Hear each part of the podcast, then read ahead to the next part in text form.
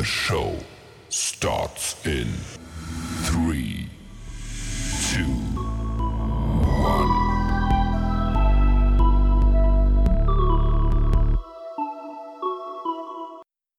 Welcome to the Voice of Two Legends. Today is April 8th, and we have a special guest for you guys. We're bringing on high school teammate and local fireman Blake Gay to discuss the daily life of a firefighter and how he's been affected in the times of the corona.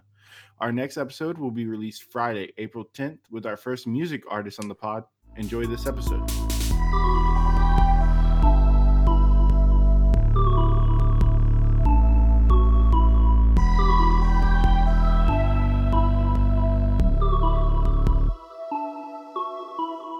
So, welcome to the pod, Blake. How are you doing today, man? I'm good. How are y'all? Doing pretty good, man. So, uh, if you want to go ahead, uh, kind of give a brief description of yourself for those who don't know. All right. Um, my name's Blake Gay. I'm 21, born and raised in Nashville. Played baseball my whole life. Played a year of college baseball. Life happens. I quit playing baseball after my freshman year. Finished my sophomore year off, and then wasn't really sure what I wanted to do with life. Ended up becoming a firefighter, and um, coming up on two years of doing that, and about to finish paramedic school. So. Hell yeah. Well, uh, good luck t- uh, finishing that. Uh, we'll go ahead and hop into a couple questions we ask everyone that comes on the pod. Uh, so, uh, first one, uh, what's your preferred method of beer? You go in bottle, draft, uh, can, unnecessary consumption? uh, definitely bottle every Bottle, time, pretty sure. much. Yep. What bottled beer are you drinking? Um, typically Miller Lite. So, Yep. That's a new one, I think. I knew he was going to say that. Coors has been uh, the the guest favorite. I think if we tallied it up, Yeah. Well, that's because everybody can drink a bottle of water. Yeah, that's that's exactly what I've been saying too. All right, Blake, you're at the bar and you noticed uh, that it's karaoke night. What song are you singing? That's that's super tough. I actually probably should have thought about this question a little bit more because I'm not a singer at all. Um, they actually forced us to uh, sing last Christmas uh, at the fire hall because I worked on Christmas Day, and so all the people that were new to the department, we were like forced to sing, do karaoke of a Christmas song. Shit, I can't even remember what it was that I sung, but it was rough. It was very rough. Like, super monotone, sweating. Yeah. Um, so I would probably avoid the karaoke, but I don't know. Uh, probably some type of country song, maybe. I feel like that'd be the easiest to go with. For sure. Maybe Wagon Wheel. I know the words to that pretty well. Wagon Wheel's a common one. That's like one of the like karaoke ba- 101 basics. So, Mhm. What's your favorite sport to watch, Blake, on TV? Surprisingly, I don't do a ton of watching of sports unless it's you know playoffs or a specific game that I just know is like going to be high quality. But I would say it's probably a tie between Major League Baseball and college football. No doubt. Uh, what's your favorite sports team? So either you can do major league, college, whatever you want. uh, Boston Red Sox, and then um, I'm a pretty big UT and Florida State fan. Yep, that you are. so uh, everyone's got some nicknames, Blake. Uh, what are some that you've gone by over the past couple of years? So I know y'all probably know both know me pretty well by Balake, uh, Mhm. playing baseball. That's kind of what it always was. Um, since I've gotten into the fire service, I've worked with like six other Blakes for whatever reason. Like I don't think I've known a Blake anywhere else in my life, but I guess that they're just like firefighters are named Blake for some reason. Um, so I go by B Gay a lot now. So That's a new one. Um, yeah, I never heard that one. yeah, it's. I think it's. I mean, I like it. I think it's funny. So Yeah. and it's pretty easy. Like if someone says, "Hey, be gay," like I'm for sure I know that's me. So yep, that's true. So if you could have any superpower, Blake, what superpower would you choose? Uh, I'd probably go with what's it called when you can like read. Well, not read. I guess like I guess kind of know. That's what I was gonna say, but I I changed that. Okay. Could know know like the answer to any like situation, like on demand, like Mega Mind. quick. Yeah, like I guess so. Yeah, I, like I think that's what Dave very- said. very cute like decision like making based off like and it I'm always a right type thing. Think that'd be cool. So, last question before we get into some, you know, specific questions about being a firefighter and what it takes. If you could have a meal with any person, dead or alive, who would it be and why? I think it'd be cool to eat with uh Dwayne Johnson. The Rock. The Rock. That's a diff- that's a unique one. That's a unique one. He seems like a pretty cool guy. So either that or like Tom Hanks. But I'd probably be scared that some bad shit was about to happen. All right, Blake, we're gonna get into some questions, kind of just uh, about you and about being a firefighter. What department are you in, or I, I guess be it's classified as departments, right? Or Yeah, yeah, departments. Um, so I work for the city of Gallatin in Tennessee, okay, and I'm part time in Ashland City, Tennessee as well. got you. And so, what made you decide to become a firefighter exactly, Blake? I've always just had a really like pretty passionate desire for um, helping people and big adrenaline junkie. Um, so growing up, I was always really into emergency medicine, um, police, things like that, um, firefighting. I had no idea exactly what I wanted to do. Graduating college, I mean, graduating high school, in my mind, I was like, either I'm playing college baseball, but if that doesn't work, then I'm joining the military. Um, obviously, like I said, played college baseball, so I never joined the military. Mhm. Um, and then so once I was done with that, I was pretty lost on what what I wanted to do. I didn't really have a passion anymore, um, and so I just happened to submit a volunteer firefighter application online, and next thing I knew, I had a call from Ashland City asking about an interview. Like three months after that, and I've been head down, running at it ever since. So And you, uh, I remember specifically, you used to love watching uh, Chicago Fire, right? yeah, um, that's I, I watch it whenever uh, I have the time to keep up with it. I don't really watch a ton of TV shows, but I, that one's like pretty good. It's not realistic at all, but it's a good show. So, Blake, how long have you been with the Gallatin uh, Fire Department? Um, I'm coming up on a year in May, and then Ashland City, I'll be at two years in May. Okay. So take us through like a normal work week. Uh, you know, anything from like I guess before all of this craziness happened, before, you know, COVID-19 and everything, because I'm sure Mhm. that's changed a lot of what you guys have had to do. Um, so like in terms of Like hours? Yeah, out, yeah. Like so, like is it twenty four on, like forty eight off, or like how does that work? So yesterday was Sunday. Um, I was at work at 6 a.m. Shift technically starts at 7 a.m. So I was on shift from 7 a.m. Sunday morning until 7 a.m. this morning, uh, Monday. So uh, now I'm off until 7 a.m. Wednesday. So I have 24 hours on shift, 48 hours off shift. Uh, how many people are on a normal shift for you? Like, I, I like does that make sense? Yeah. Uh, so we have in Gallatin, we have uh, five stations. At station one, you have a truck company and an engine company. Uh, that's on a fully staffed day.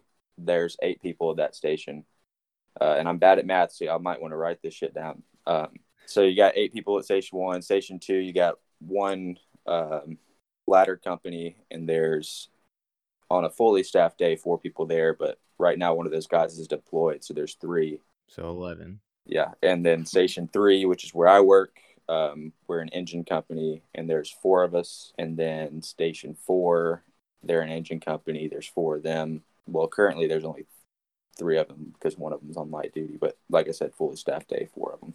Um, station five, you got a rescue company and an engine company, and there's four people on both those apparatus, so that's another eight people. So how does that how does that work? Do you so are you assigned to a specific station? Like, I like like I said, I have no experience with being a firefighter at all. But um, are you like could you be could you be assigned to a different station each shift? Uh, yeah. you can for sure. Like like I said, depending on uh, staffing, can dictate on how many people are on you know a specific company, and by company I mean you know engine company, truck company, Gotcha. rescue company, all that stuff.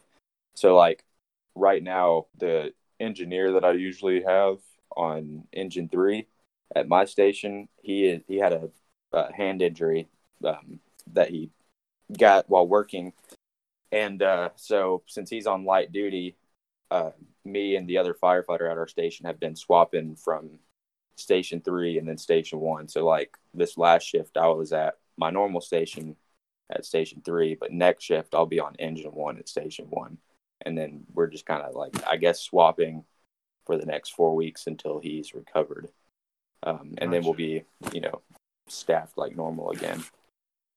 For sure. But I yeah, like I said, yeah, I can pretty much work anywhere in the city, any shift, uh, just depending on what the department needs. So, what do you guys do to physically prepare for this? Uh, I know there's there's a definitely a test, uh, obviously before, right? Yeah, so to get hired anywhere, there's a very long and typically really competitive hiring process. Usually, you know, you submit your app- application, um, and sometimes even that's like a very in-depth process. Like if you don't, if you leave one section blank, even if that section doesn't apply to you, you better put like N slash A. Um, otherwise, they'll just throw your application out because Hmm. you didn't like follow the instructions or whatever. Uh, not every department's that you know strict about it, but some are for sure. Um, so like you know, you submit your application, and then if your application meets the requirements, the tests, then usually you will you'll do either. Most departments have you do a physical first, but some of them have you do a written first. But either way, you know your physical agility. Usually, there's a time limit, um, and that uh, depending on how well you do in terms of how quickly you complete the course, uh, that kind of gives you um, points that will go towards a ranking. And then you do your written exam, and usually you have to make at least a 70 on it. Um, and the higher your score, the more points you get. And then they combine those points, and you get put into a ranking. And then you have your first interview, usually. And then your interview, usually you get ranked in that. And so now they have a, a whole list of everybody that completed and passed everything from you know number one on the list to last on the list uh, based off the numbers they pick from that It sounds like essentially, I mean, to me, it sounds like, I mean, one, it's a hard recruiting process. Yeah. Uh, it sounds like you're essentially putting a team together, which I know you are, but it sounds like, all right, so this person did uh, really well on the written exam, did not as good as this person on the physical exam, but they interviewed really well. Is does do they really take that into consideration as like they did better on this and that's what we need right now or is it more overall uh kind of thinking more long term i feel like i probably almost have to be careful how i reply to this but Oh, um, good. it's very typically very political which i mean as an adult everything is political no matter if you're trying to become a firefighter or get a corporate job somewhere like Yeah. Oh, you know you, you know somebody you got better chances things like that um, or like there's you know obviously specific quotas and stuff like that that you know they want to hire this many females this many males just to like make things look good on paper so like obviously those factors occur but usually once those are met then they look at certifications and then you know weigh your certifications with the ranking. So if like the guy who is number one on the list has nothing at all but number five on the list is an emt well they're honestly probably going to go with the emt because that takes away some training that they have to give that person. Yeah. um, so like it, it's definitely weighed and is a big factor. Um, i'd say the interview is pretty fairly important each department's different though. Uh, depends on the size. The bigger department you get i feel like the, the harder well definitely the harder it is to get on like major cities you know they'll have a thousand to tens of thousands of people apply. Um, so yeah. very competitive. Like it's hard i mean it's hard for them to pick from a list like that. Like they're definitely not just going one to a hundred you know and picking those first top 100. They like kind of I don't know. I'm I'm not really a part of a hiring process, so I I feel like the, I feel like the hiring process is completely different with this because you aren't just hiring someone to sit in the cubicle next to you. You're hiring someone that you're going to work a 24 hour shift with. I just feel like it, it, you have to look past, you know, whether this person is physically strong or mentally strong or what they know or what they don't know. It has to go into, you know, can they handle being with the same person for 24 hours or can they handle oh yeah, for sure. staying up for 24 hours? It, you know, being a fireman's not a cubicle job. It's not a nine to five. It's a unique career and it just, it's not, it's not the average interview. Um, Blake, Definitely. next question for you. Once the alarm goes off that you guys have a call, what's the typical response time between getting the call and the truck pulling out of the station? So I know we have like a policy, I believe, on it or a guideline uh, that specifically gives like a time. I'm pretty sure it's during the day. We're supposed to be out in 60 seconds from uh, tone drop to pulling out of the station. Um, Dang. and then at nighttime, I believe it's 90 seconds. So, um, So do you guys just kind of like stay in gear or like how much like of it do you actually get ready in the truck on the way there? Does that make sense? Yeah, so like let's say and like every shift is different for the most part. Like we could have one or zero calls all shift, which that really doesn't happen too crazy often, but it does happen. Um or we could run, I mean, seven fifteen. I mean, we could run the whole shift. Uh, Yeah. not spend any time at the station. Uh, and that's, I mean, that's happened before too. Um, but if we are at the station, um, you know, we come in in the morning at 6 a.m., usually relieve the crew before us at around 6.30, 6.45, um, get all our gear set up how we want it. Um, we stage our turnout gear, what we wear into a fire. We stage it next to the apparatus so that we can get it on quickly. I'd say that I honestly think my engine company gets out and checks in route to you know multiple multiple alarm calls. So like where multiple stations are toned out for one call. So you know like gas leaks, structure fires, fire alarms, things like that. Mhm. Um, car wrecks.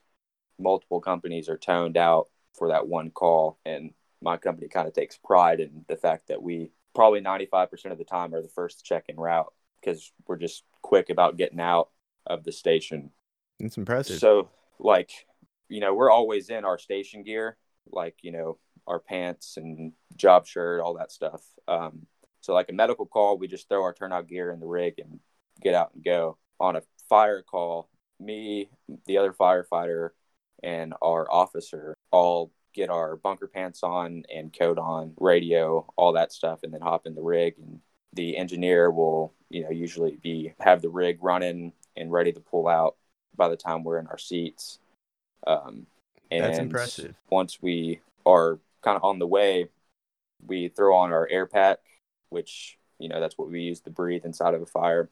Mhm. So we'll get that on, uh, get it all strapped on and everything. Make sure our face mask is around our neck. Just kind of make sure that we have everything we need, um, so that whenever we hop out, getting on scene, it's like straight to work. There's not really you know, the only thing that we really have to do once we pull up on scene is throw our helmet on, which is right there with us when we get out, because it's in the cab with us, and then grab a tool or pull a hand line, whatever it is that that call, you know, requires us to do.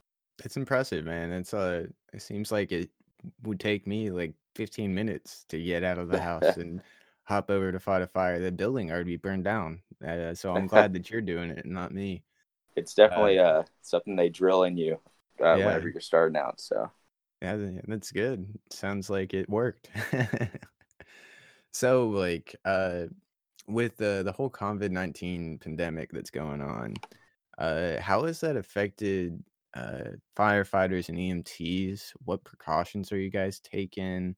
Anything you could really give us on that? So um, obviously, we, you know, have. I mean, there's just about been a policy update and you know operating guidelines like updated just about every freaking day since this all started. Hmm. Um, so like, I feel like there's definitely a little bit of confusion with it, but overall, now that it's been going on for a little bit, I think things are pretty well understood. But so like, you know, on a normal shift, without uh, COVID nineteen going on, you know, we would go into you know, say somebody calls for chest pain or shortness of breath, because those are both very common medical calls. Like, you know, we show up on scene first usually because fire departments, you know, there's more of them than there are ambulances typically. So we're usually first on scene, and um, you know, we'd go in the house with our medical equipment, and usually I'll start patient care, um, you know, assess them and all that stuff, figure out what's going on, and sometimes even get an IV started in there, like whatever we need to do. Um, and then once EMS arrives, I'll give a handoff report and kind of explain what the patient status is.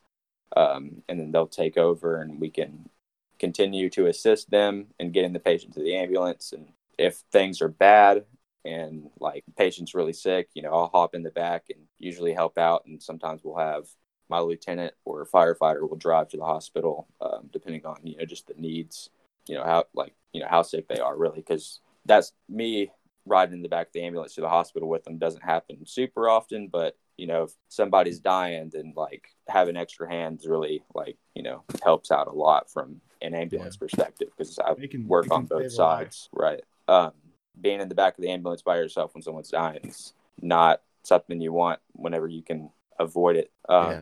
But so like now, instead of you know that being the process, the normal process, um, usually we'll arrive on scene, and our guidelines now are while we're en route to the call, we'll usually ask um, the medic unit that's responding with this what their ETA is.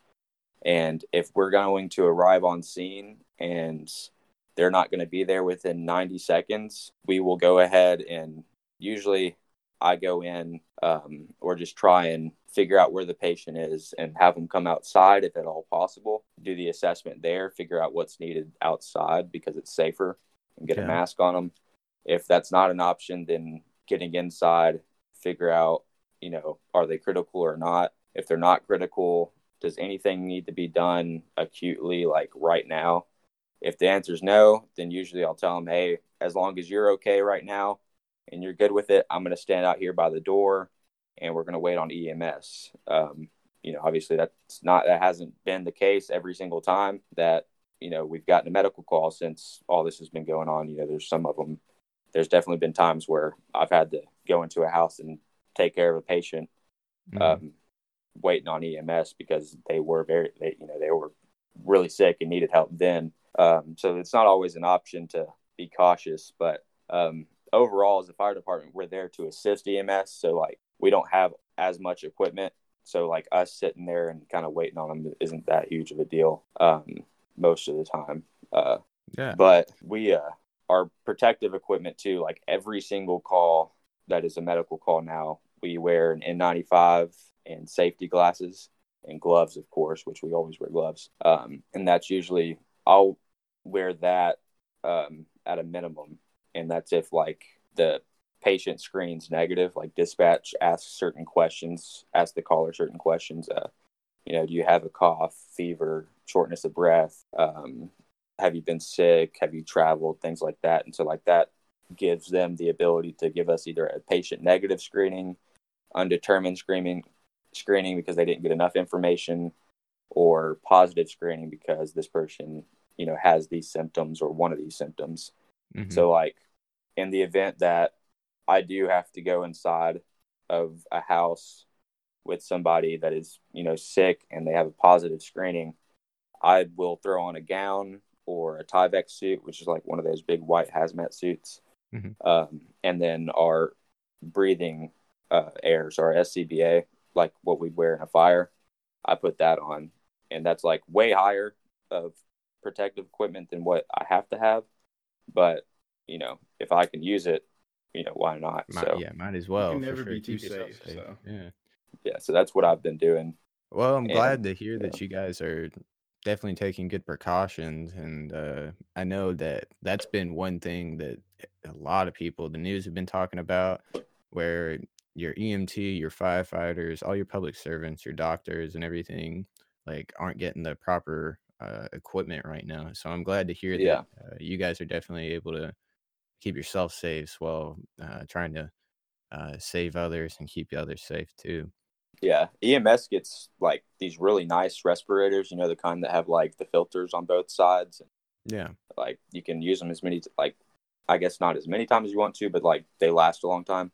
Mhm. Compared to the N95, you're only supposed to use once. Well, Yeah. like they've had those since this pretty much started almost. Um, we've only had the N95s for about half of this whole thing so far. Oh, geez. Um, and we've only had like one issued to us and then safety glasses and gloves.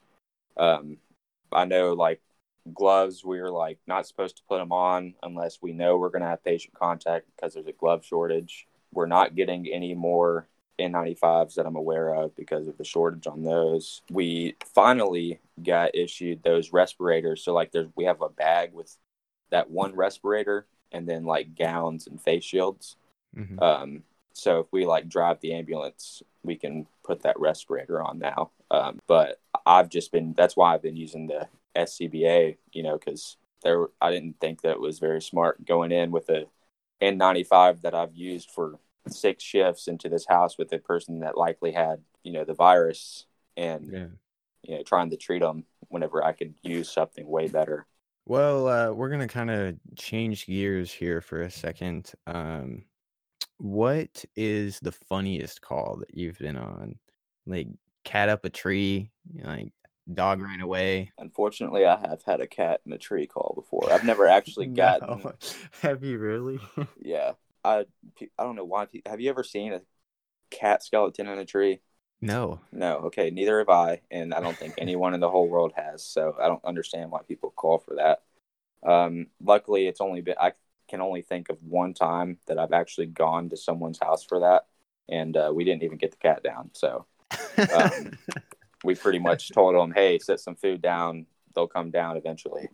Um, but you know, like we, I mean, we're public service. Like we're gonna do whatever we're called, but like that was just like that cat was in a really weird spot. Like there wasn't much of a way for us to do that um, Yeah. in that situation. Um, nor should we have even been called to do that. But yeah, definitely. I honestly like I can't think of like something like super specific on like a funny call. I mean, I'm I I can guarantee I've had them.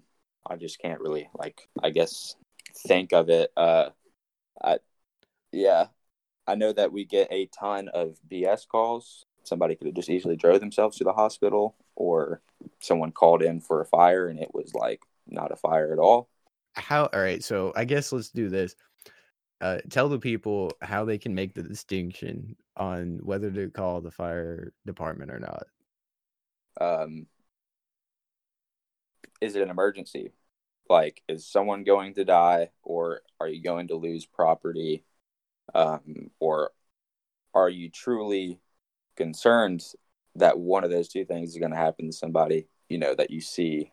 Like, I, I don't know. Like, there's definitely I say BS calls. It's like not the best way The word. I feel like that's just kind of like we say that. We probably say it too much. Um, There, there's a lot of when- calls I feel like that could be put out with a household fire extinguisher, though, right? yeah. but that's like not always super advisable. Um, Yeah.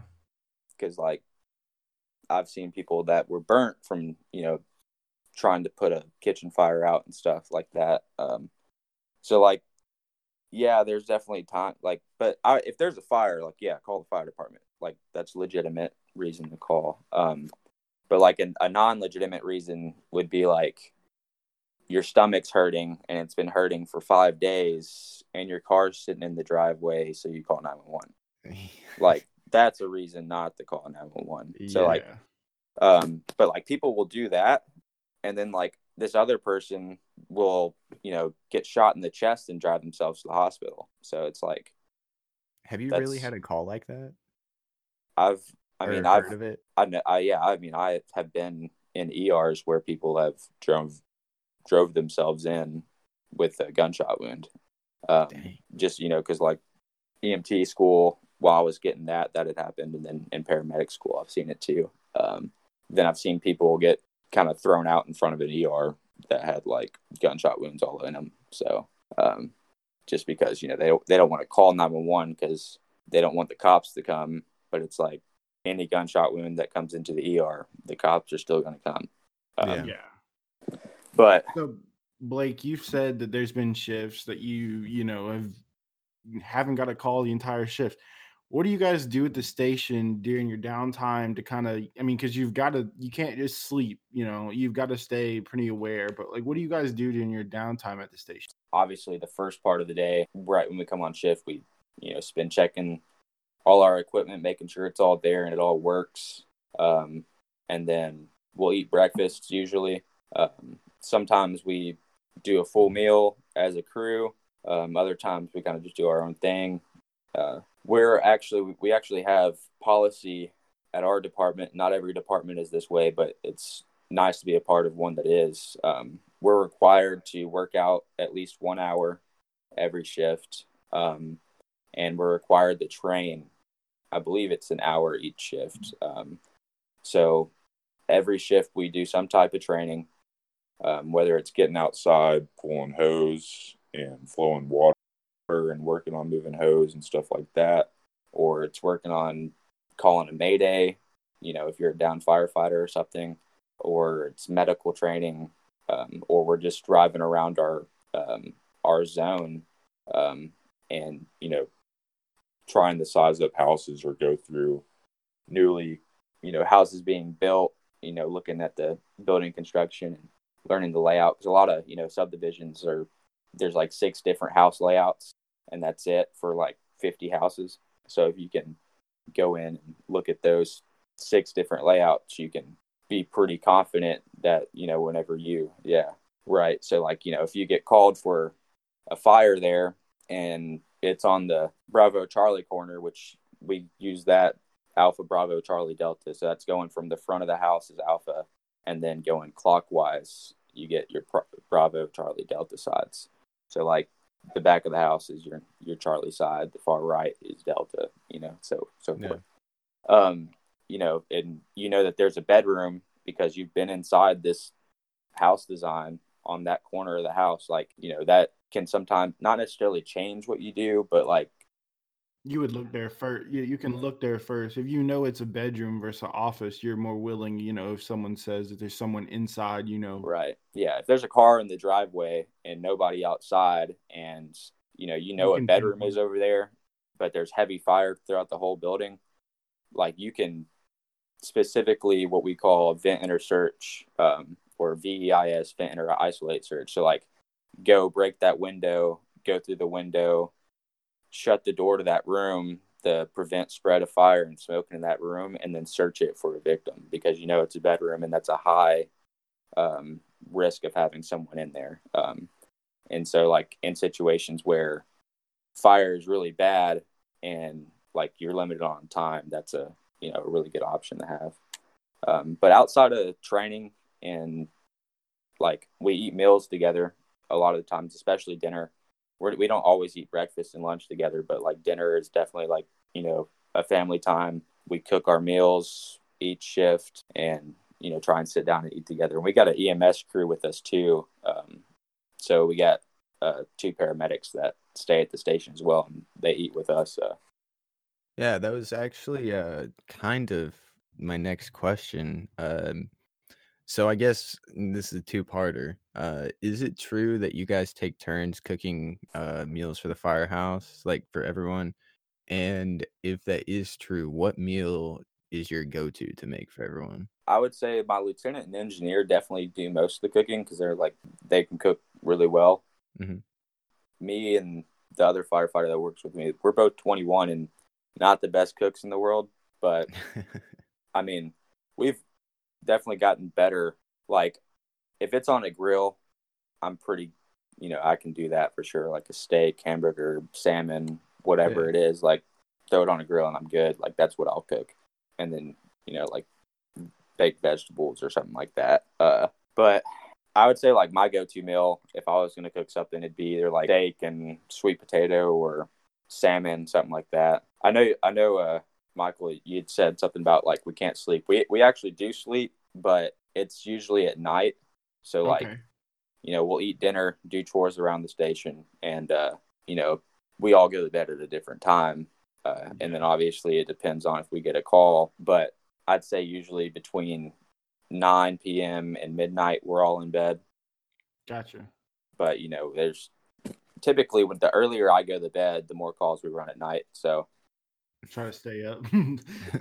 yeah, it's like it's kind of like pointless. It's like I'll stay up and not sleep, and then we won't run any calls at all. But when I go to bed at 9 a.m. because I have a shift the next day on the ambulance or something, like we'll run six calls from like 10 p.m. to 5 a.m. and you're like, what the hell? So yeah, it doesn't really matter whenever I go to bed usually. Let's see here. We've got just a couple more questions for you. Um, and then we're gonna not keep you too long. Let's see. Do you guys have I know this is dumb and reading it I'm I don't know if it's going to be true or not. But do you guys have like um a station dog or like is that common? I really wish we did. And in fact, I've talked about it before. I think it would be really good. I, I'm 90% sure that there are like departments that allow that. Um, especially because you know it's really good for stress management. You think if you have a dog around the station, like yeah, I mean, like a, a really bad if you come back from a really bad call and you know not every call we go on is bad. In fact i'd say probably 10% of them are like legitimate stressful calls you know where there's a fatality or um, kid dies or you know someone you know dies whatever it may be like it's probably about 10% but like when they do happen like they're stressful for sure. And uh, i think having a dog would be super awesome and would be valuable but unfortunately, our department doesn't have it. Um, wish they did, but uh, we do have, I guess, like a mascot. What you could consider a mascot. Like we have like station. We just created a station patch for our company. So like we have an engine three patch, um, and that just kind of like is a camaraderie and pride thing that we kind of did. And I think all of our other stations have one as well now too. You know, just because like each company like thinks they're the best company, but like Engine Three is the best company. Yeah, so like that's we we do stuff like that for sure. Um, just take pride in being with the crew that you're on. Gotcha. So one more one more serious question, then we got a couple funny questions for you. Do you have a favorite seat on the apparatus? I don't guess I used to, but I do now. Like so, I don't know if either of you have ever been on a uh, engine or even know the difference between like engine, truck, and rescue. So, and I'm sure there's plenty of people listening that also do not have any clue what any of those are. So, like an engine company is, you know, we have, we're the ones that are usually in charge putting the fire out. Like we stretch the hose line, go in, put the fire out. Truck company is like they go in, they tear stuff up, break windows, do search, things like that. Um, Gotcha. Rescue company, they're like there um, they'll do search sometimes, or they. That's uh, your ladder. That's your ladder trucks usually, right? The ladder truck is like the truck company. Okay. Okay. So yeah, whenever you see them with the big aerial, those are your truck companies. Um, Gotcha. And the rescue are usually like the big pieces of equipment. They'll say like heavy rescue on it or something like that. They do like your your rope rescues, swift water, uh, hazmat stuff. Um, they'll do search and rescue on a fire sometimes, and uh, also a lot of times on fires too. They'll they'll be like they'll kind of stand by in case a firefighter goes down or someone needs assistance in getting someone out. But the only reason I kind of like elaborated on that was because like on an engine, what I ride, you have a driver, the officer who sits up front next to the driver, and then behind them is where the firefighters ride. And so the two seats that are closest to the doors in the back, um, they face backwards, and um, that's where me and my partner sit. We sit in those rear facing seats, so we're, we're looking backwards as we're driving. Um, and I always sit on the driver's side. So I guess that's my favorite side, but not like a huge deal if I don't. But like I've definitely gotten to where if I can ride there, that's where I'm riding. Um, and every shift that I ride, that's pretty much where I'm at. Um, Definitely. on our rescue, which I've never rode the rescue in our department, but there's actually like a walk-in back. So like there's two, there's a bench seat in there, and you know they can get dressed for like certain rescue things in the back of there, and like I don't know, it's kind of hard to explain, but um, it's like a cab with tools in it and everything. Um, so it's a little bit different than like your normal apparatus truck and like ladder company are set up the same way my engine is. Yeah. So uh, I think we got uh, just two more questions for you, Blake. Um, so if you won the lottery, would you show up for work the next day? One hundred percent. I I knew you were gonna say that. You have that mentality. I know you love doing what you do too. So I I kind of already knew the answer to that, but I figured I'd ask it anyway. I just have a lot of cool stuff. So I know uh, you want to pimp out uh, your truck one day, right? yeah, I got I I call it a squirrel mobile. So it's got like just like the the smallest emergency light possible on the top of it, and Yeah. it's got a super nice siren though. Like I balled out on the siren. Um, Yeah, I was there like the day after you got it. yeah, I remember. so That's loud as a motherfucker. but like you know that's for the volunteer world so like whenever i'm off shift sometimes i will still run calls um, in a volunteer district that's like 10 minutes 5 minutes from me so Mhm. like that's when i use that but yeah if i had if i had like just a crap ton of money right now for sure i'd have like a you'd think that the feds are driving by All right. So, last question we got for you. Uh, do you believe that pineapples go on pizza? And is this a discussion that you guys have in the fire hall? uh, i do love pineapple on pizza papa john's is my favorite place to order pizza usually if i'm gonna order like have it delivered so i get pineapple and like grilled chicken that's like what That's i like solid. to get and then their cheese sauce is money but it seems like nobody ever uses that which blows my mind so if you haven't do that and like i don't really honestly think i've ever had that conversation at the fire hall but i do know that that's like a legitimate conversation that probably needs to be had so Uh, yeah, it needs to be had. That's for sure. well, thanks for coming on the pod, Blake. Um, you got any social medias you want to shout out uh, so people can go and thank you, uh, thank you for uh, you know, serving everyone. Yeah, I mean, I I've got Instagram. That's like really the only thing I ever kind of post something on. I have Facebook too, but like that's just mainly because of work. There's a lot of good Yeah. training stuff on that. But like my Instagram is uh, Blake underscore gay zero two one. So There you go. Go give the wants to boy a follow follow. me. Yeah, go give the boy a follow. Definitely. Blake, thank you so much for going on. Thank you so much for what you're doing right now, man. Keep it up. Yeah, man. Thanks for I- everything. I appreciate done, it. I thank y'all. It was fun to be on here, and I look forward to listening to it later on and see what kind of views y'all get from it. So Absolutely. Well, thank you to everyone who listened to the great episode of Blake Gay. As always, uh, Wednesday and Friday are when our episodes are coming out.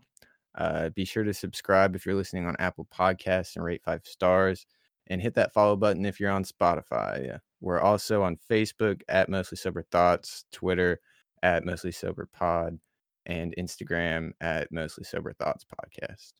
Thanks for listening, guys. Have a good one.